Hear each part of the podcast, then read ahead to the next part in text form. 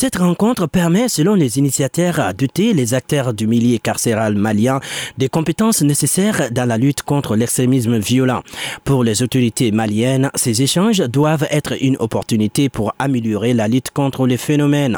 Toumani Sangaré, secrétaire général du ministère des Affaires religieuses, du culte et des coutumes. Il s'agit de revoir ensemble ce qui a été fait en Mauritanie et au Mali, de les confronter, de corriger tout ce qui a corrigé, de modifier ce qui doit être modifié et certainement de tendre vers la perfection dans cette lutte-là que nous sommes tous en train de livrer contre l'extrémisme violent pour certainement aboutir à, sur un résultat, mais un résultat applicable sur le terrain qui puisse nous profiter. Voilà pourquoi nous avons salué l'aménissement d'avoir cette initiative de nous mettre ensemble. L'expertise de la Mauritanie avec le dialogue au centre de la lutte contre l'extrémisme violent constitue une opportunité pour les participants de mieux appréhender les phénomènes.